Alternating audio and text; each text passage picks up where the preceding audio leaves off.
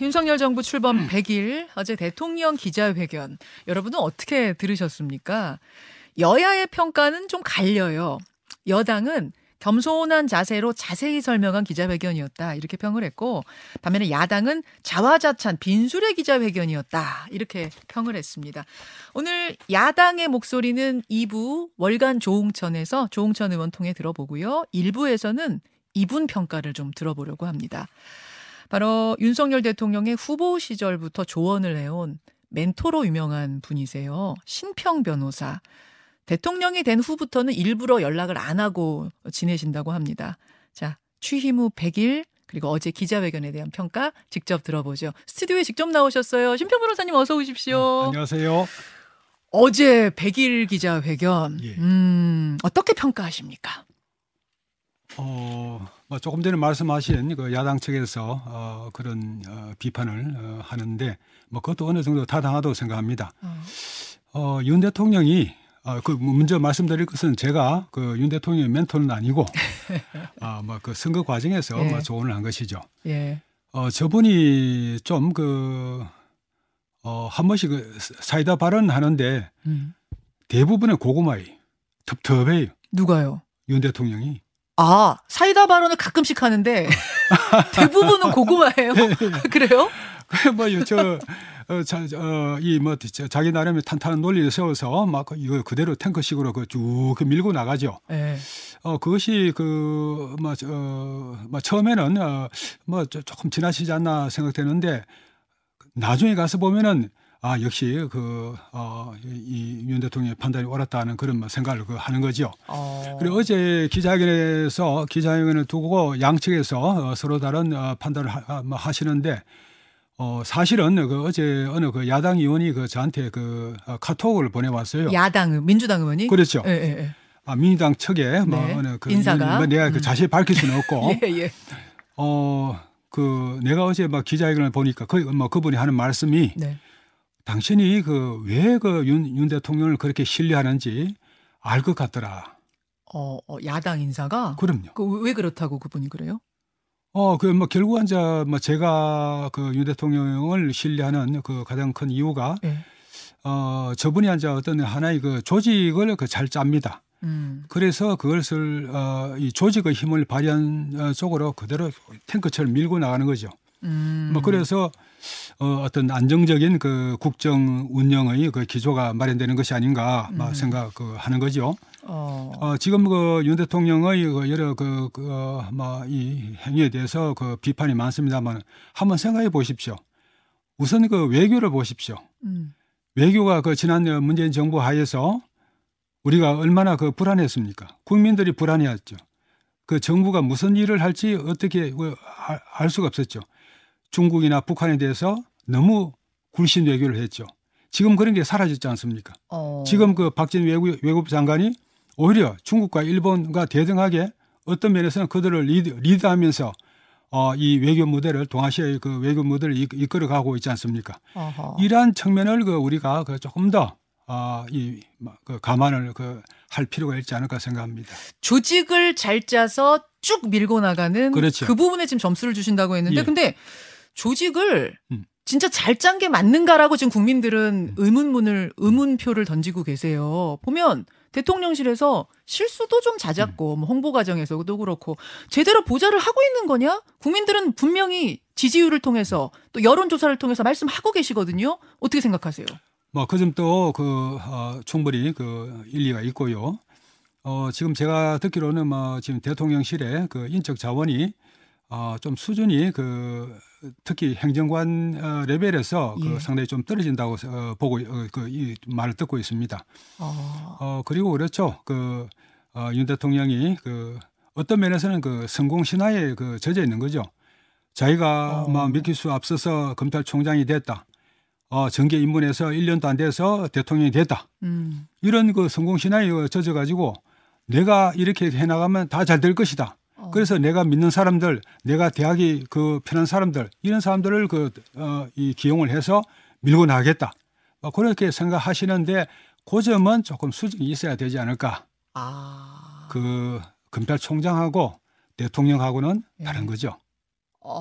예. 지금 신평 변호사님 말씀 쭉 들으니까 막 칭찬도 하셨다가 쓴소리도 하셨다가 약도 주셨다가 지금 독도 주셨다가 뭐 이렇게 아, 그러니까 이런 점은 좋지만 이건 지금 분명히 문제가 있다 지금 나누어서 지적을 해주셨어요. 뭐 그렇죠. 예. 그러니까 지금까지 검찰에서 조직 잘 짜고 수사 잘했던 건 사실이지만 예. 여기 와서는 또 다른 면이 있는데 그렇죠. 좀 성공 신화에 젖어 있는 건 아니냐라는. 그렇죠. 이 적어도 그 장관이라고 하면은 예. 그 이 국민들이 생각하시는 그 장관의 상은 예. 하나의 지도자입니다. 예. 국정의 한 분야의 지도자입니다. 물론이죠.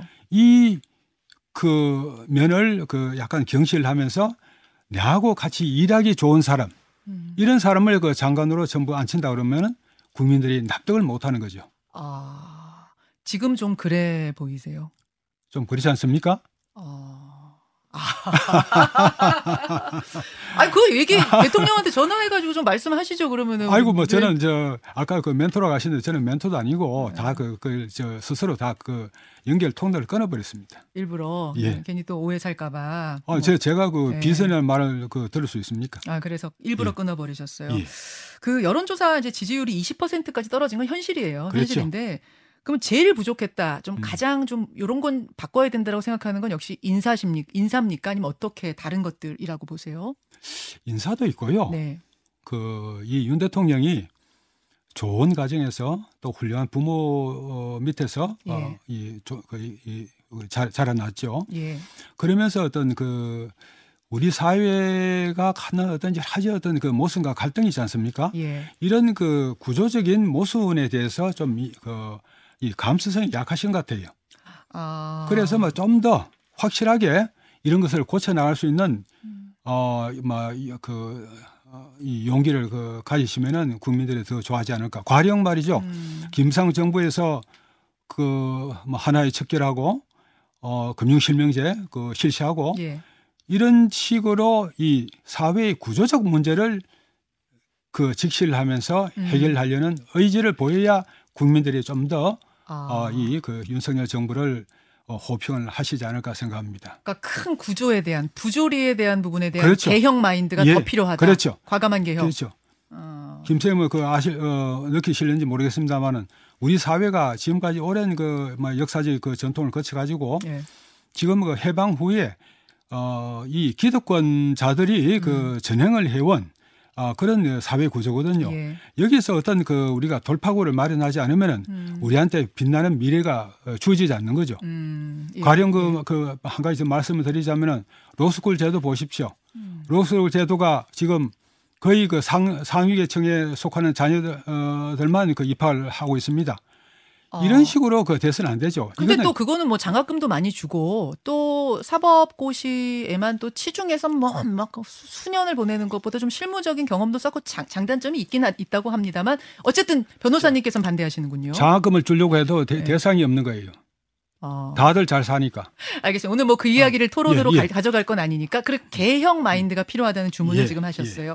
어제 유승민 전 의원 같은 경우에는 자신의 페이스북에다가 윤석열 대통령 자체, 그 윤석열 스타일, 윤석열 대통령 본인이 바뀌지 않으면 백약이 무효하다.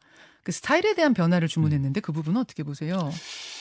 뭐 그 일면으로 이해할 수 있는 말씀인데 유승민 의원하고 그 이 윤석열 대통령하고는 그 스타일이 많이 틀립니다. 아 그래요? 아마 그래서 그 유 의원 측에서 봐서는 네. 윤 대통령의 그런 그 국정 운영 스타일이 그 마음에 들지 않겠죠. 막 그런 측면도 있다는 점을 감안해서 한번 보시면 되겠습니다. 어제 기자회견 중에 가장 화제성이 컸던 것, 화제가 됐던 건 뭐냐면 이준석 전 대표에 대한 질의응답이었어요. 대통령은 민생에 매진하느라 다른 정치인들의 발언을 챙길 겨를이 없었다. 이렇게 얘기를 하고 또 다른 정치인 발언에 대해서 내가 원래 논평도 안 하고 입장도 안 밝힌다. 뭐 이런 이야기를 했는데 사실은 국민적으로 대단히 관심이 높은 사안이고 또 대통령의 내부 총질 문자 노출이 되면서 갈등이 커진 걸 온 국민이 다 아는데 대통령이 이렇게 애써 모르는 척 하시는 거는 조금 그 좀 그랬던 거 아니냐. 좀 적극적으로 답을 내놓으시는 건 어땠을까라는 생각도 듭니다. 제 생각은 그렇습니다. 예. 지금 그 이 전 대표가 제가 보기에는 하나의 그 프레임을 짜놨습니다. 이 전 대표는 지금 자신이 연루된 형사 3종 세트가 있습니다. 성상납, 증거인멸, 무고, 여기서 빠져나오는 것은 불가능합니다. 저는 이 전 대표 이미 여기에 대한 내가 빠져나가는 불가능하다는 판단을 한 것으로 봅니다. 여기서 이 전 대표는 이것을 자기의 어떤 잘못으로 인한 어떤 형사처벌 그것이 아니라 정치적 박해에 의한 이 형사처벌을 받게 되는 것으로 지금 이 프레임을 짜가기 시작했습니다. 여기에 말려들어서 대통령이나 또는 다른 정부 고위 관계자가 이 전 대표 말과 감론을박을 벌이면은 그 프레임에 스스로 말려 들어가는 것입니다. 이것을 이 전 대표는 어디까지나 무시하는 게 좋습니다. 그러니까 대통령이 무시하는 대통령도 그렇고 여당이나 정부 고위 관계자도 여기에 말을 섞지 않는 것이 옳습니다. 그래서 지금 무대응 전략을 그러면은 이거 다 보시긴 보셨을 텐데 그냥 무대응 전략을 하시려고 이렇게 한 거라고 보세요? 무대응 전략을 그쪽으로 계속 나가야죠. 조금 있으면은 아마 이 전 대표는 아마 기소가 되고 또 형사재판에서 유죄 판결을 받지 않을까 생각합니다. 이러한 엄연한 사실을 놔두고 이러한 점에 관해서는 어떠한 이 언론에서도 언급을 하지 않고 계속해서 이 전 대표의 프레임에 넘어가서 이것이 여당과의 불화에 의한 정치적 박해인 것으로 자꾸 보도를 하니까 이 전 대표는 점점 더 힘을 얻는 거죠.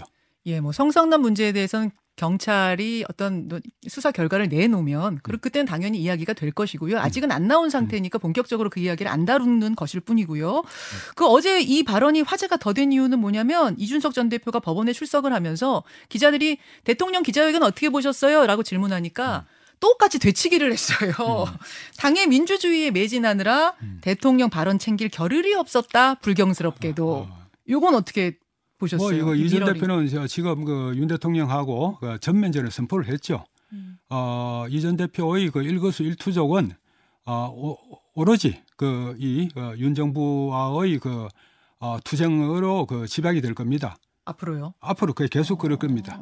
제가 미리 이 사태 일어나기 전에 다 저는 예측을 했죠. 그러셨어요? 반드시 이 전 대표는 그런 식으로 간다. 언제 예측하셨어요? 지금 한 며칠 전에 이런 구체적으로 나기 전에 일어나기 전에 예측을 했죠. 기자회견 전부터 그 말씀이세요? 그렇죠. 예.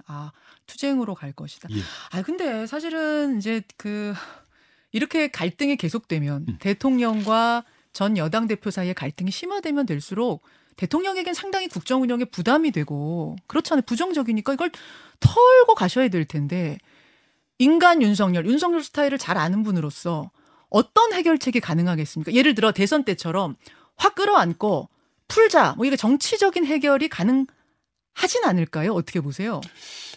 대선 과정에서 그때 윤석열 후보가 이 대표를 끌어안는 것은 좀 사연이 있습니다. 그러나 제가 여기서 말씀을 드릴 수는 없고. 무슨 사연이요? 상세한 말씀을 드리기는 조금 되게 궁금해요. 신평 선생님 이렇게 말씀 꺼내시고 안 하면 되게 궁금해요. 그러나 어쨌든 이 전 대표하고 윤석열 대통령은 이 잘못된 만남입니다. 성격적으로 용화될 수가 없어요. 애초에 잘못된 만남이에요? 예. 그리고 이 전 대표는 윤석열 대통령에 대해서 아주 이 낮은 평가를 하면서 좀 깔본 정치인으로서 깔본 기본 입장에서 지금 아직 벗어나지 못하고 있습니다. 그리고 이 전 대표를 지금 여기서 어떤 처리하지 않는다 그러면은 점점 더 위험 부담은 가중됩니다. 여기서 이 전 대표를 끌어안아 버리면은 그동안의 노력은 다 허사가 되고 또 앞으로 전국 운영은 더욱 힘들어질 겁니다. 근데 이렇게 갈등, 투쟁의 모양새로 계속하면 더 부담이 되진 않을까요? 투쟁을 할 것이 아니고 무대응으로 나가야 되는 거죠. 계속 무대응으로 아마 나갈 거라고 보세요. 저는 그렇게 봅니다. 대통령이 무대응으로 나갈 것이다. 그리고 이제 변수가 있지 않습니까? 조만간 이 전 대표에 대해서 기소가 되고 또 유죄 판결이 나고 하면은 이 전 대표가 갖고 있는 이거 힘은 많이 약화되겠죠. 알겠습니다. 알겠습니다. 뭐 이 얘기를 더 하자면 좀 더 길게 갈 수는 있습니다만 일단 이 정도 여쭙고 의견 여쭙고 하나 더요. 국민들이 뽑은 이제 부정평가 요인 상위에 김건희 여사도 항상 올라 있어요. 그렇죠. 여론조사 해보면. 근데 신 변호사님이 최근에 그 표절 문제에 대해서 논문 심사를 해보면 반이 그렇다. 이런 말씀을 하신 게 조금 논란이 되고 있습니다. 서울대학교 우희종 교수 같은 경우에는 그러면 이제부터 신평 교수님한테 박사 논문 심사 받은 그 논문들은 전수조사해야 되는 거 아니냐. 어떻게 표절을 반 이상 한 논문을 박사학위를 주느냐. 이렇게 비판했는데요.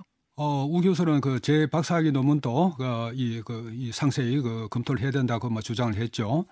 근데 먼저 말씀드릴 것은 우 교수가 속한 이공계열하고 제가 속한 인문사회계열의 논문은 이 표절 문제에 관해서 아주 상반됩니다. 인문사회계열에서는 논문은 학위 논문이라 그래도 표절을 안 할 수가 없습니다. 완전한 창작은 있을 수가 없습니다. 근데 표절하고 인용하고는 또 다른 면이 있고 그대로 갖다 베껴 쓰는 거하고는 좀 다른 의미로 말씀하시는 거죠? 그렇겠죠. 가능하면 다 인용을 해줘야 되는데 그런 인용을 하건 안 하건 간에 표절은 불가피합니다. 그래서 지금 제가 듣기로는 우 교수가 조국 교수를 위해서 많은 활동을 해오신 분이니까 같은 법학자인 저하고 조국 교수의 학위 논문하고 같이 검토를 하자. 그래서 만약에 조국 교수의 표절률이 표절률 제로는 있을 수가 없습니다. 표절률이 더 높게 나오면은 우 교수가 내한테 사과를 하는 게 좋겠다. 제안하시는 거예요 지금? 그렇습니다. 표절률 검사를 하자. 알겠습니다. 지금 시간이 한 1분 정도 남았는데요. 대통령께 짧지만 뼈 있는 조언을 주신다면 앞으로 남은 4년 9개월 어떻게 해라 조언을 좀 주시죠. 저로서는 우리 사회의 구조적 근본적 모순을 좀 더 직시를 하면서 이것을 해결하기 위한 노력을 해 주십사 하는 그런 조언을 드리고 싶습니다. 청취자 질문 하나 들어왔는데 어제 100일 기자회견으로 어떤 반등의 모멘텀이 될 수 있을 거라고 보십니까? 이런 질문 들어왔네요. 그런 고구마 같은 발언을 말씀하신 것으로서 반등의 모멘텀은 될 수가 없겠죠. 그것이 말씀에 따라서 실적으로 나타나야 반등이 되지 않겠습니까? 알겠습니다.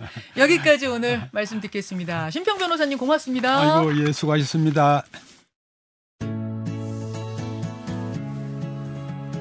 김현정의 뉴스쇼는 시청자 여러분의 참여를 기다립니다. 구독과 좋아요, 댓글 잊지 않으셨죠? 알림 설정을 해두시면 평일 아침 7시 20분 실시간 라이브도 참여하실 수 있습니다.